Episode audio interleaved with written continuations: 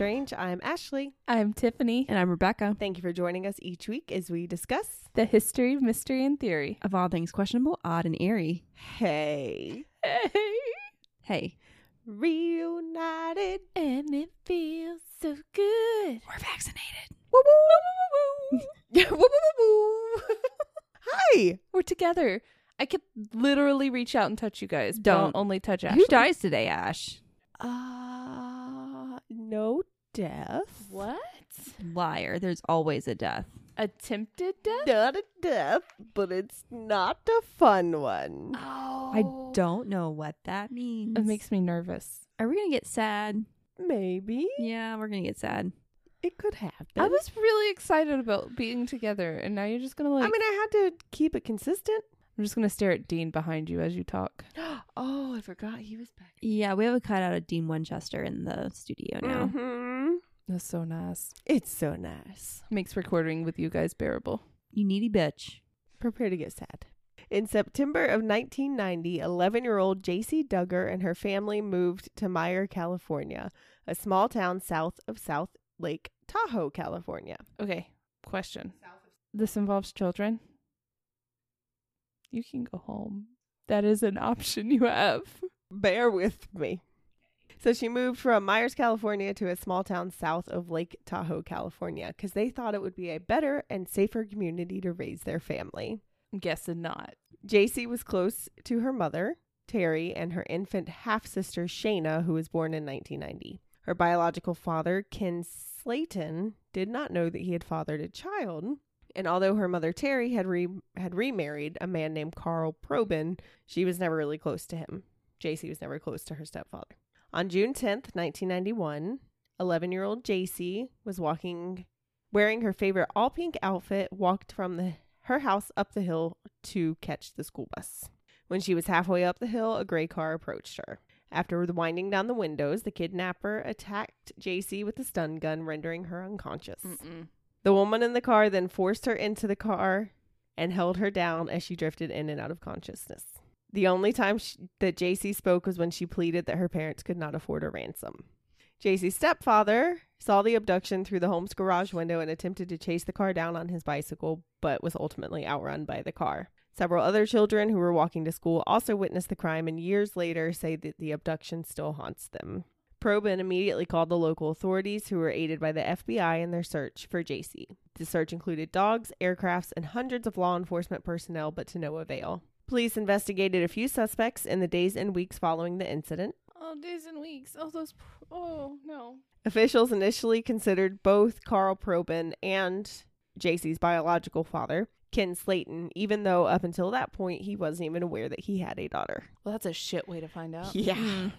Probyn took and passed several polygraph tests, and Slayton was also quickly cleared of any suspicion. The kidnappers turned out to be husband and wife, Philip and Nancy Garrido. They drove Jaycee, I saw 120 and 150 miles. So, somewhere in that ballpark, away to their home in Antioch, California. By the time they arrived, they had removed all of Dugard's clothes, leaving only a butterfly shaped ring. No. I don't know why I like totally blanked on your kid thing while making these notes, and I am so sorry. It's not like we're almost 150 episodes in or anything. I know. I just came across the story and I thought it was interesting and I went with it and I just totally like didn't. I'm sorry. I'll gravy. I'll find some kind of payback. Okay. Taking her from the car onto their property, Philip placed a blanket over D- Jaycee's head and carried her into an area of his backyard where sheds and storage units stood, placing her inside a tiny one. After he finished having his way with her for the first time, he left her naked in the structure, which he bolted shut, warning her that his Doberman pinschers were outside and trained to attack if she tried to escape. Philip would visit her in the structure, bringing her food and milkshakes and talking to her. For the first few years, the Garridos. Years? Oh. Okay. For the first few years, the Garridos forced Jaycee to wear handcuffs most of the time, even while they abused her. During the first seven months of captivity, Philip was her only contact after she had briefly met his wife Nancy during the abduction. Despite living in a residential neighborhood, Philip chose to keep his victim directly outside in his backyard. She was locked in a makeshift recording studio Ugh. that was built by Philip and his wife Nancy in the backyard of their home. They renamed her Alyssa, and Jaycee soon realized the major motive for her abduction. She was raped repeatedly by Philip, which resulted in two pregnancies. Philip Garrido reportedly forced himself on her at least once a week for three years. And at age 13, when Jaycee first learned she was pregnant, she began watching videos on television about giving birth and going into labor. Oh no. She would later recall being largely unaware of what was happening and didn't even realize the link between what Philip had done and her pregnancy. Oh no. Obviously, they couldn't allow any medical intervention, so she had to fully rely on Philip, who claimed to have researched how to deliver a baby and how to assist during labor and delivery. What a cocksucker. No, no. I did a lot of research when I was pregnant, but you would not. Mm-mm, no. Mm-mm. Give me all the doctors. I want all the nurses. I had a lady there holding my hand. It's. Mm-mm. Mm-mm. Mm-mm. the only thing she was given was some codeine to help with the pain during labor. Rebecca. What? It's not my fault. I didn't do it. This is awful. Jaycee gave birth to a healthy daughter in August of 1994 at 14 years old. Oh, the poor baby, both of them. Immediately, both Philip and Nancy began treating the new baby as a family member, allowing Jaycee to name her and even giving her birthday gifts. Three years later, at 17, Jaycee gave birth to her second daughter in November of 1997. So I'm confused. Were they trying to have a baby for themselves or did they. I think she was just there as an outlet Okay. because the girls stayed with her. Okay. Well, that couple whose names I don't even remember, and I don't want to because their efforts can. They. I don't believe in heaven and hell, but there will be a special hell. A them. special hell Yes, just for them I will. in a tiny shed. The tiniest. Mm-mm, mm-mm, mm-mm. Okay, so during her time in captivity, neither Dugard nor her two daughters could see a doctor, a dentist, or any other healthcare professional. They had to depend on the Garridos to treat any illnesses. Beginning in late in the late 1990s, Jaycee, her daughters, and the Garridos would go on outings such as the Brentwood Corn Fest in 1999. I'm not sure exactly what that is, Okay. Well, I'll look it up. I like festivals.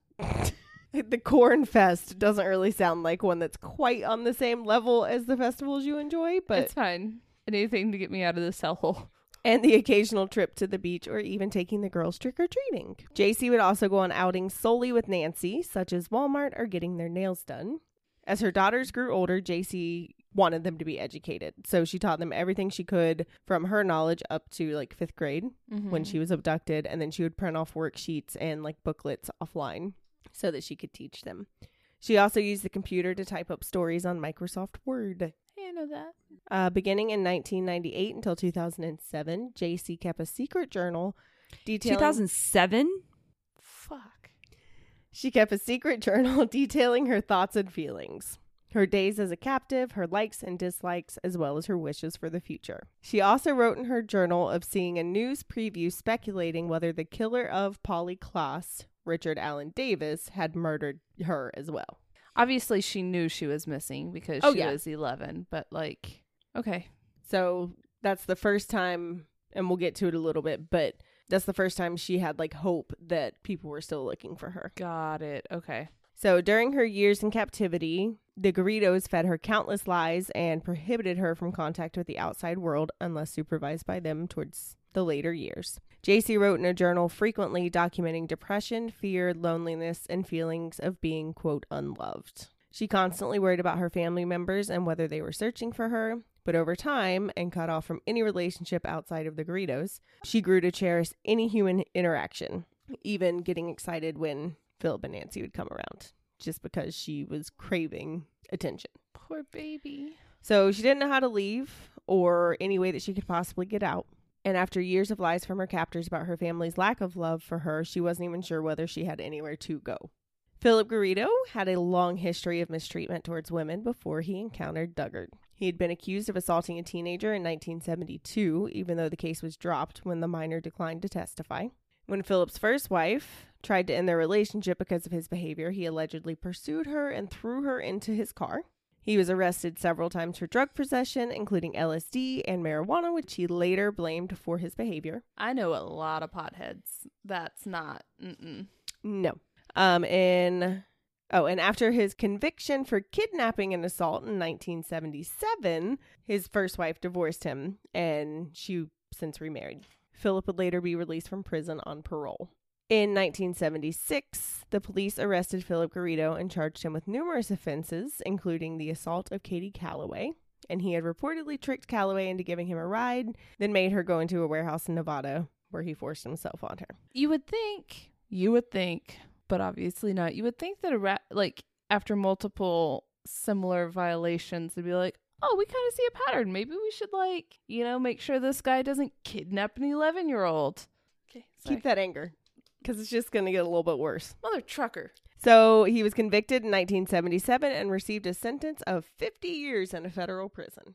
However, he left prison on parole in 1988 after only serving 11 years behind bars. That's not the same number. No. It's No, it's not. No, But he had model behavior, so, you know. yeah, because there were no young ladies to assault on in prison. He remained on federal parole until 1999 when California police, or excuse me, parole authorities began to supervise him. As part of the terms of release, parole officers and law enforcement were to make frequent visits to his home and, if applicable, place of work. Ninety-nine. You said he had her in ninety-nine. Yeah. Okay. You good, Tiff? Nope. Um, he was also a registered sex offender and had to wear a GPS ankle monitor. Philip Garrido was technically on parole at the time of kidnapping. So wait, if you had to wear a GPS pa- ma- ankle monitor, why couldn't they cross-reference that? Right. Well, he didn't have to wear the ankle monitor until after everything, once he was released on parole. So he was home. But was he not released when he kidnapped her?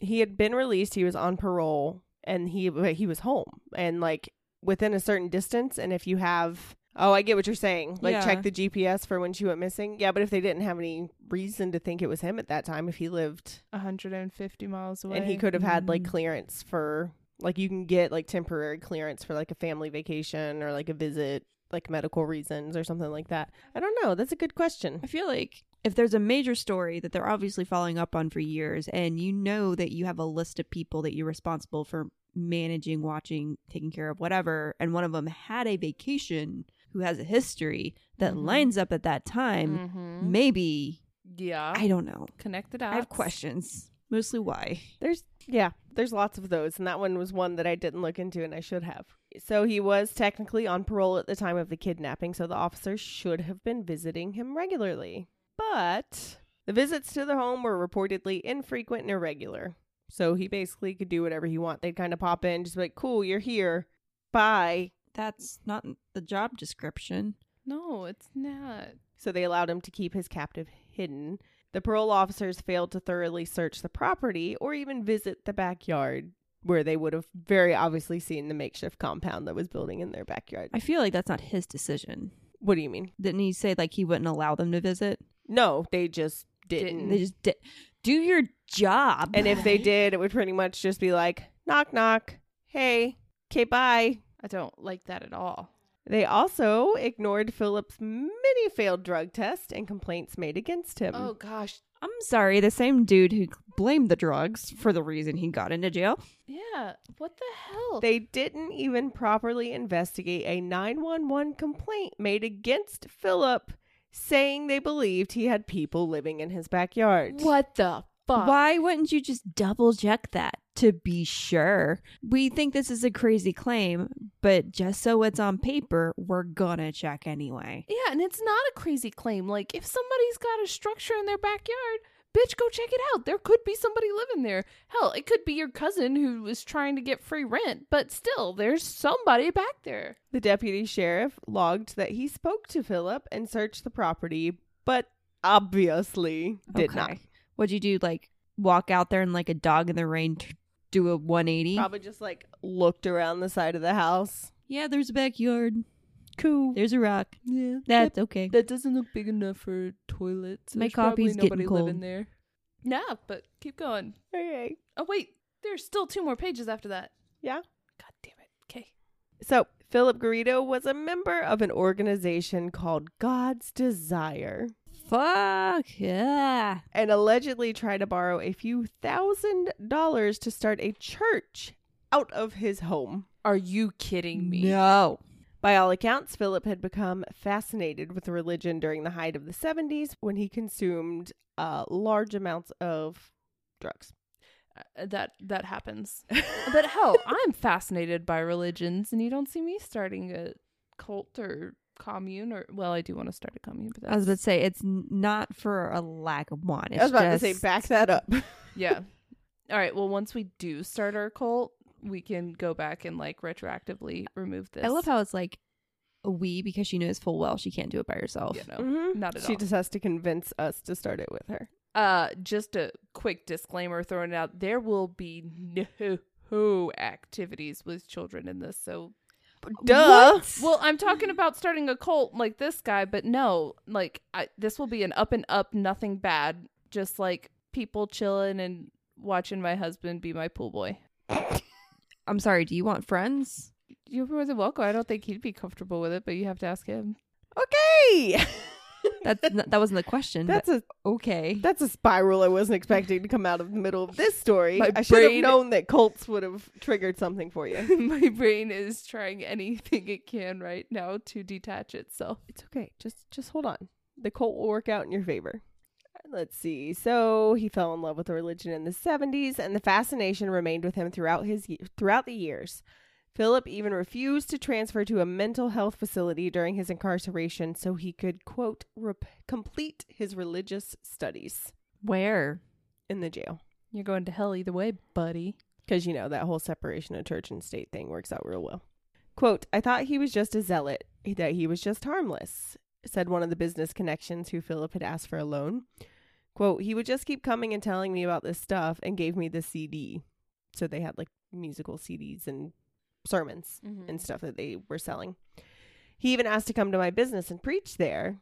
So to anybody out, they just thought that he was just some overly religious man Mm-hmm. trying to start something and wanted to spread the gospel. It's like those guys you see outside of Walmart that are like, "Has Jesus touched your life?" The guy with the giant speaker? Or the guy with the no, I was just making an example out of the top of my head. I was accosted verbally in my ear holes. You good? No. I wasn't sure how I felt about it. I'm all for like freedom of speech, but I have an issue with you screaming it at people.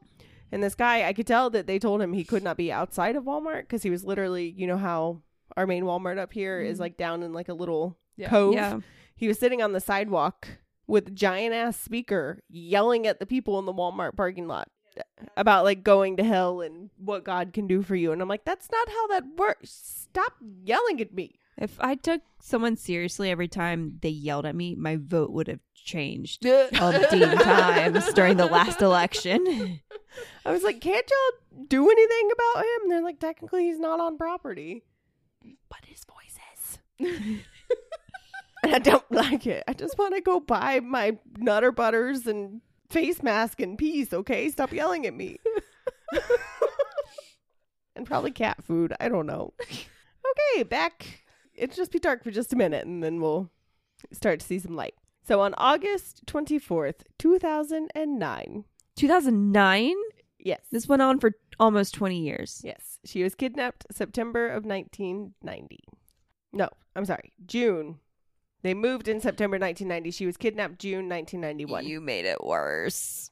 So, on August 29, 2009, Philip visited the UC Berkeley campus with his and Jaycee's two daughters to inquire about holding a religious event. Suspicious of his behavior, the UCPD special events manager and another officer conducted a background check, which revealed that Garrido was on parole for kidnapping and rape and was a registered sex offender. They followed up by calling Garrido's parole officer directly, who was surprised to learn that Garrido had children.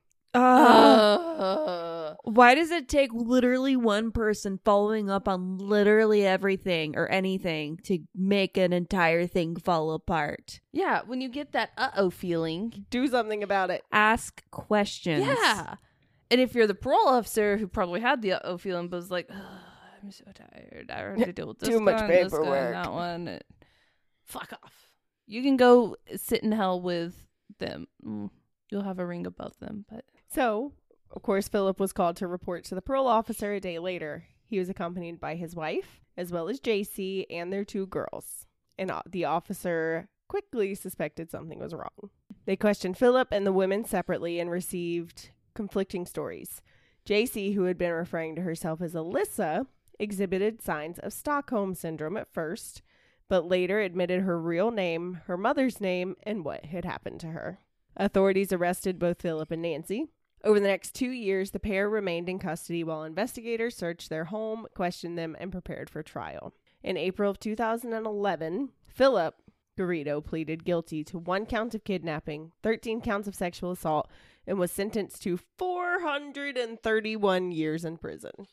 good. Okay, that's a start. With this track record, we're gonna hit maybe seventy-five of those. It's okay. He should be done with Yeah, it. that's what I was just about to say. If he takes, or even if it does the percentage of his last sentence, he'll be dead by the time it's over. Mhm. So good. and Jaycee did not have to appear in court to give evidence. So Philip was housed at California State Prison, though state correctional officers now say they do not disclose his whereabouts because he is, quote, high risk and sensitive needs inmate whose location cannot be disclosed for his own safety. I don't give a fuck. Give it out. Let Darwinism take over for a second. It's fine. Thank you. It's fine. Nancy Garrido pleaded guilty to one count of kidnapping, one count of rape by force, and to California's one strike rape law. She was sentenced to 36 years to life in prison at the California Institution for Women in Corona. 36 years To life. to life, yes. But um, do we have any idea about roughly how old she was at this point? I think I saw something that said that she was like in her 60s. I couldn't get a definitive number, so I didn't want to say. I mean, I'll take it. I hope she lives a very long life in jail. My tax money, I'm not in California, but if she were here, my tax money would gladly go to making sure she had a nice long life in prison. So, on August 26th, 2009, more than 18 years after she was abducted, Jaycee Dugard was reunited with her mother in South Lake Tahoe, California. Soon after, the Dugard family learned from the California Deputy Inspector General, Dave Biggs, that due to Garrido's failed parole supervision, they would be awarded a $20 million suit by the state of California. Wow. Wow. I mean, I would take having my daughter back Absolutely. over the $20 million. However, given the situation, good. I mean, it all sucks. At least something was done. Yes. Mm, I'm kind of in the too little, too late boat, but you know, yeah. that's that's my personal. I mean, but like time after time again, you have like too little, too late. Also, still haven't really I done still haven't anything. done anything. Fair, yes, but at least there was an effort made, and hopefully some changes. So in July 2011, Dugard published a harrowing memoir called A Stolen Life about her years spent with the Garridos. To coincide with the book's launch, Jaycee did an interview with Diane Sawyer on ABC News in which she spoke out on her ordeal. And her and her mother, Terry, spoke out on their reunion and their feelings about the Garridos, her happiness to be back with her family, and her struggle with, quote, learning how to be free. Oh, I can't even imagine. During the interview, she recalled being overly joyed after ordering a pizza during a recent trip to New York City. Quote, just walking down the street with everybody, it's my favorite moment, she says. Oh, She also spoke about the foundation she had created with the help of her therapist, Dr. Rebecca Bailey, known as the JAYC Foundation, J A Y C, which is Just Ask Yourself to Care, which seeks to help families in reunification after trauma. that's amazing. I feel like that's something that gets missed a lot because once it's like once the trauma's over, everybody's like, okay, you're good now. Bye. You're fine. You're back with your family. You're good. Yeah. So they have a whole foundation and they do like it looked just kind of a brief overview on the side. It looks like they have like cabins and stuff where the families can be together on this like this resort to work through and be a family again. So in July of 2016, Dugard published a follow up to her memoir entitled Freedom, My Book of Firsts, in which she discussed the experiences she had during her first seven years of freedom, including being present at her sister's wedding, the experience of being interviewed by Diane Sawyer, her first trip to New York City, and her adventures with Jesse, her best friend from childhood. oh, oh, heart. Quote, There is life after something tragic happens, wrote Jaycee Dugard. Life doesn't have to end if you don't want it to. It's all in how you look at it. Somehow, I still believe that we each hold the key to our own happiness, and you've got to grab it wherever and from whatever form it might take. As of 2016, both of her daughters were attending college, and she continues to live with her mother in an undisclosed location working with the JAYC Foundation. Quote, What happened to me will always be a part of who I am, but I do not let that be the only thing that makes me who I am. I don't let those experiences or those people, meaning Philip and Nancy, define the relationships in my life now. When I do have something from the past pop in my head, I don't shy away from it either. It's important for me to acknowledge the thought or feeling and figure it out. I'm glad she can be so. Oh, she's a beast. Like, I watched a couple interviews and stuff with her. I'm like, how? I, I don't know. And I have a lot of feelings. None of them are good. So when we were doing books for Sage and Tales last week, her Mhm. memoir came up when I was looking for books to read. I was like, "Oh, that looks interesting." So I kind of looked into her a little bit, and then I just like went down into Rabbit Town. I try very hard to be a happy, positive person. And I think I let all of my hate build up towards people like this who That's deserve it. You can hate them. Oh my God, my blood is boiling. I'm sorry. I can't imagine. I, I salute her parents for not going off the deep end because I, I am just thinking about the millions of ways I would try to murder somebody for even thinking about touching my daughter. Uh, yeah, Well, that sucked. but it turned out okay. It did. It did. And you know what? Some people are not bothered by things like this, so I really hope they enjoyed that. the last couple minutes, at least. Yeah, those were good. Love you. I'm Love you too. It's all good. It's all gravy. It's all gravy, baby. After payback will be Uh, sweet. I think I still owed you from Weasels. this is this is weasels on LSD. On that note, I have pissed off my best friend. and remember, everyone has something that they find odd. Let us tell you why sometimes it's not. Except for right now, which it is. It's not odd, it's just bad. It's just bad. If you have any questionable topics you'd like us to discuss, you can share them with us on any of our social medias. Medias? Links can be found on our website, theladiesestranged.com, or you can email them to us at theladiesestranged at gmail.com. Ooh, your voice got like gravelly. I don't know why there at it's doing that. Please stop. Don't forget, like I just forgot, don't forget to subscribe, rate, and review. And if you think we're doing a great job and want to support the show, please tell your friends about us. Or, you know, subscribe, rate, and review. Keep it strange, lovelies. there we go. We got through it. Bye, guys. Bye. Jesus, Mary, and Joseph, save me. Okay.